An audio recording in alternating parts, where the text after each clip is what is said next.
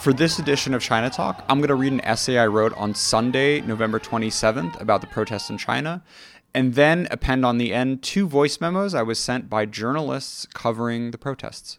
On Thursday, a fire in an Urumqi Xinjiang apartment complex killed at least 10. Many on social media suspected that COVID zero restrictions, like iron barred windows and roadblocks, inhibited evacuation and firefighters' access, contributing to an increase in casualties. The next day, largely Han protests in Urumqi, numbering in the thousands, gathered to express their outrage with the current policies. At least 79 university campuses across China have seen protest actions, ranging from a sizable gathering at Tsinghua to graffiti on Beida's campus. Friday and Saturday, thousands gathered in the streets of Shanghai, Beijing, Wuhan, and Chengdu, Guangzhou, as well as other cities, making various demands, including the end to COVID zero, freedom of expression for the media, and even the fall of Xi Jinping and the CCP. A professor at MIT tweeted out the following tweet Yu, a Chinese writer, coined the term everyday democracy in her book about America. COVID zero imposes an, quote, everyday autocracy on China. It was not like this before. Now back to my writing. The protests seem to be a truly cross class manifestation of anger, with educated youth as well as a handful of workers turning out across the country. The acute cause of this protest is frustration with COVID 0. The policy has both generalized and concentrated impacts. The Western media has done a decent job of capturing the general impacts of reduced economic growth and day to day headaches around mask wearing, testing, and travel restrictions. However, beyond these impacts, the policy has fallen disproportionately on the poor who need jobs to survive, those whose life savings have been lost due to family businesses destroyed by COVID, and the countless who've suffered through forced quarantines. Protesters have not limited their demands to COVID restrictions alone. Videos are circulating of chants demanding freedom of expression, freedom for Uyghurs, and even Xi's ouster. Beyond COVID zero, frustrations resulting from Xi's increasingly autocratic governance are manifesting. So, what happens from here? In the short term, Xi has two decisions facing him how to handle COVID zero, and just how severely to crack down on the street and online protests. The key unknown is just how much sustainable momentum there is behind the popular movement today, and how decisions around COVID policy and repression will impact public opinion and the intensity and scale of street protests.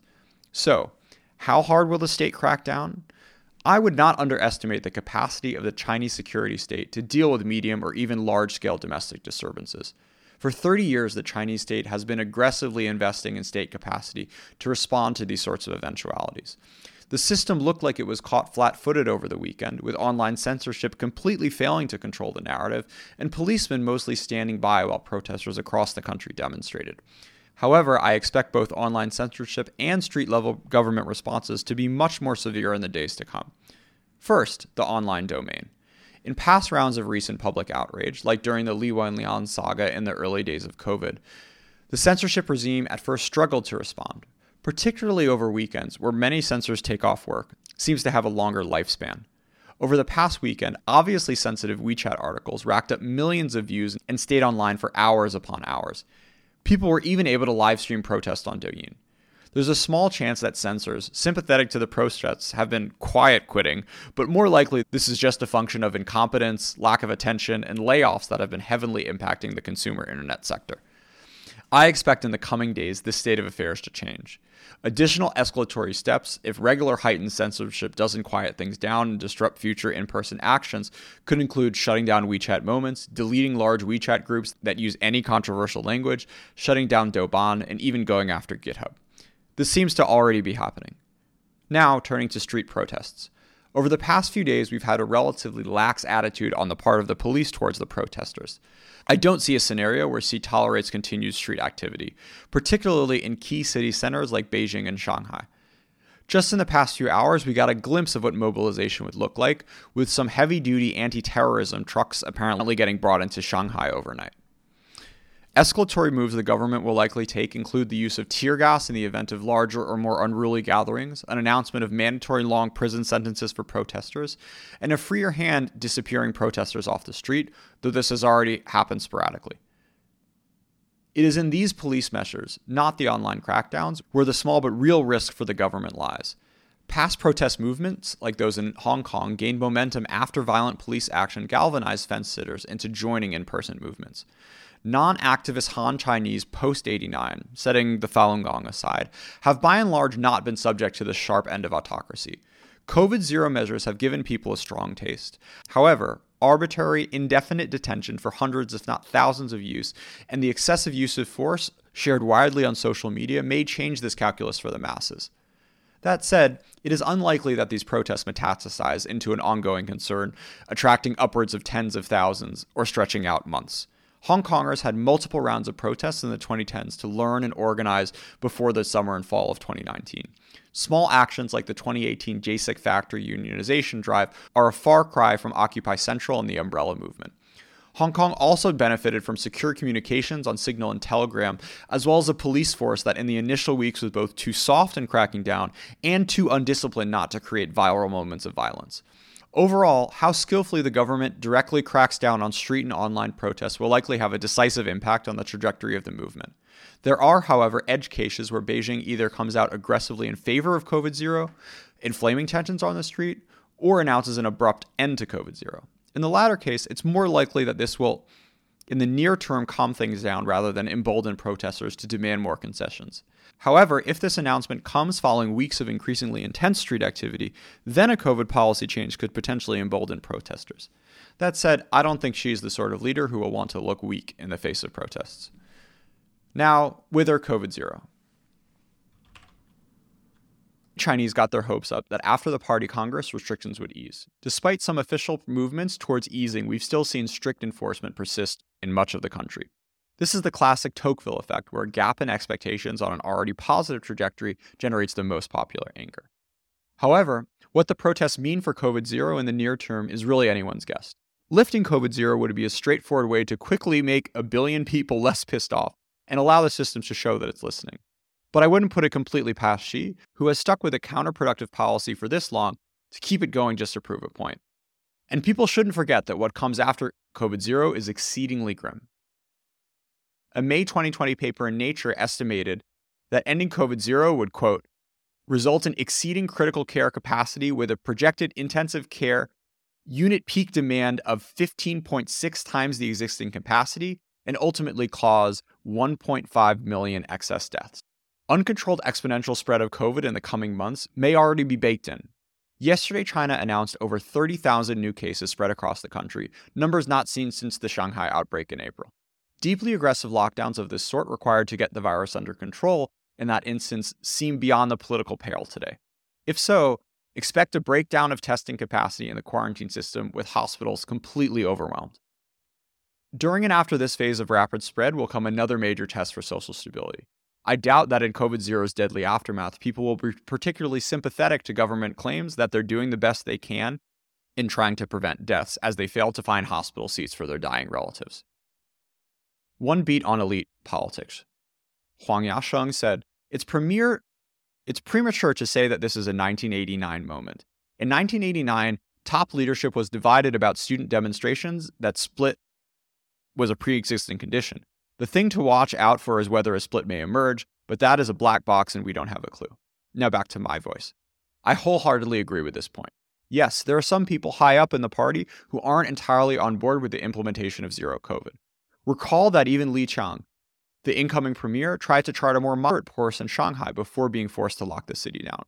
However, agreeing with COVID policy is a far, far cry from a Hu Yaobang or Zhao Ziyang.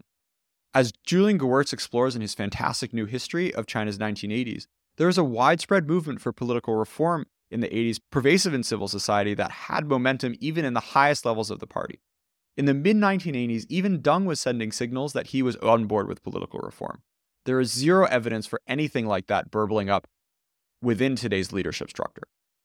Into the medium term, we are far more likely to see Xi's China trend toward a more militarized autocracy than use this moment as a reset point to pursue a more open and conciliatory posture. I'll close with some far too premature speculation on what these protests mean for China's relations with the world. Inevitably, the propaganda response will, will include assertions that the protests were part of a CIA plot with foreign black hands pulling the strings. It's important not to forget that some party leaders really do believe this stuff. For instance, see Desmond Shum's beat in his book Red Roulette about how Wang Qishan, a sophisticated technocrat with significant overseas experience and personal ties, loved a book that bought into anti Semitic conspiracies about global finance. Now I'm quoting from Red Roulette. Wang shared some paranoid delusions peculiar to China's ruling elite. He was, for example, a huge fan of the 2007 bestseller Currency Wars, written by a financial pundit who claimed that international, particularly American financial markets were controlled by a clique of Jewish bankers who used currency manipulation to enrich themselves. Not that anyone in high circles in Chinese politics wasn't already convinced that the US was trying to bring China down, but developments like this will only solidify these sorts of views. These protests will surely weaken Xi's hand regionally, as slowing growth and domestic troubles will, call into question China as a model and economic partner. We've already seen Beijing reach out to the US to try to cool down tensions, an effort which culminated in the recent Xi Biden summit. Even before the protest, I didn't think serious US China cooperation was an offering. Though this prospect has gotten even slimmer. Though, given the economic and social troubles at home, I'd be surprised if Xi used this as a moment to escalate abroad. In certain edge cases where protests intensify, a violent crackdown would push some wavering countries in the EU to more aggressively break ties with the PRC. There's also a very outside chance that things get bad enough at home that Xi decides that a wag the dog style escalation over Taiwan is necessary to rally domestic support. So, a fire broke out in Urumqi, where residents had been locked down for over three months, I believe. And the deadly fire really triggered this tsunami of anger, um, especially since there has been hints that suggest COVID restrictions might have caused unnecessary delay in putting out the fire. But uh, voices of dissent against central government's COVID policy really started much earlier than the fire itself. Uh, if you remember, following the 20 point plan released earlier this month, aiming to fine tune the zero COVID policy, I think people in China generally expect a path back to normalcy. But as we saw, COVID cases surged dramatically across the country, which led to local officials to double down on some of the most draconian pandemic control measures. And overnight, uh, within 24 hours, we saw these jaw dropping video footages circulating on Chinese social media of massive protests across major cities in China, including Shanghai, Beijing, Nanjing, Chengdu, Wuhan, etc., etc. And uh, some young people even chanted um, democracy and rule of law, demanding freedom of expression and the ousting of Xi Jinping and the Communist Party. Um, well, how do we make of this? First, I think I wanted to commend the extraordinary courage and solidarity shown by these ordinary Chinese citizens, especially the young generation. Um, second, I think the protests really point to the increasingly unsustainable nature of China's approach to COVID.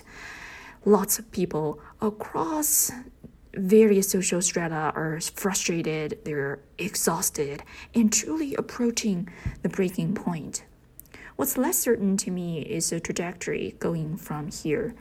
Um, the cynic in me wants to say, oh, this is all going to fizzle out, as we saw in previous protests.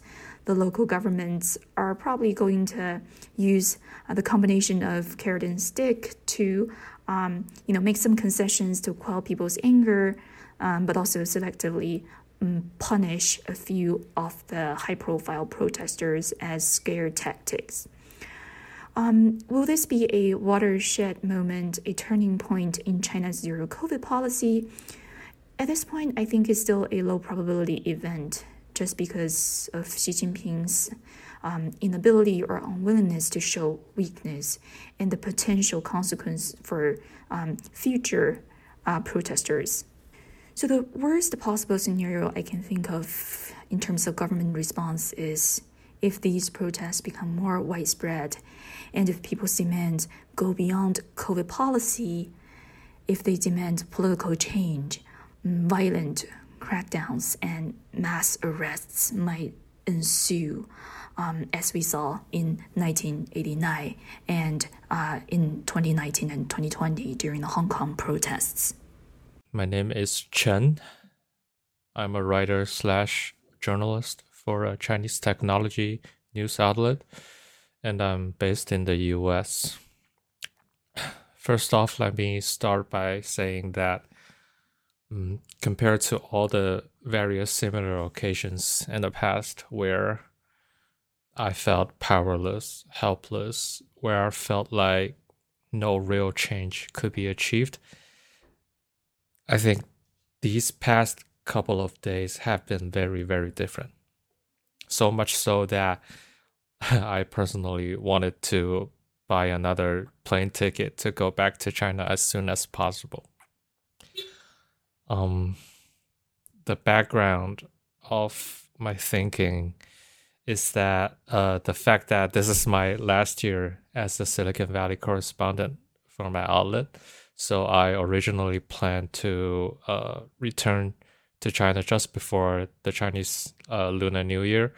Um, however, seeing all the protests, first in Urumqi, uh, then all the impromptu ones in Shanghai, and then all across China, I kept thinking of a particular scene in the BBC documentary about the June 4th movement uh, more than 30 years ago, where a student was on his bike speeding on the road, rushing towards a protest, telling the interviewer that he felt like it is his duty to go join his comrades. Well, I think that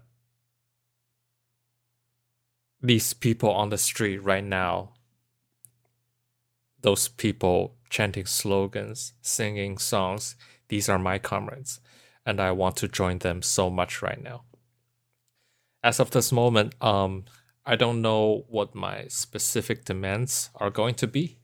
I assume neither do many on the streets of China right now.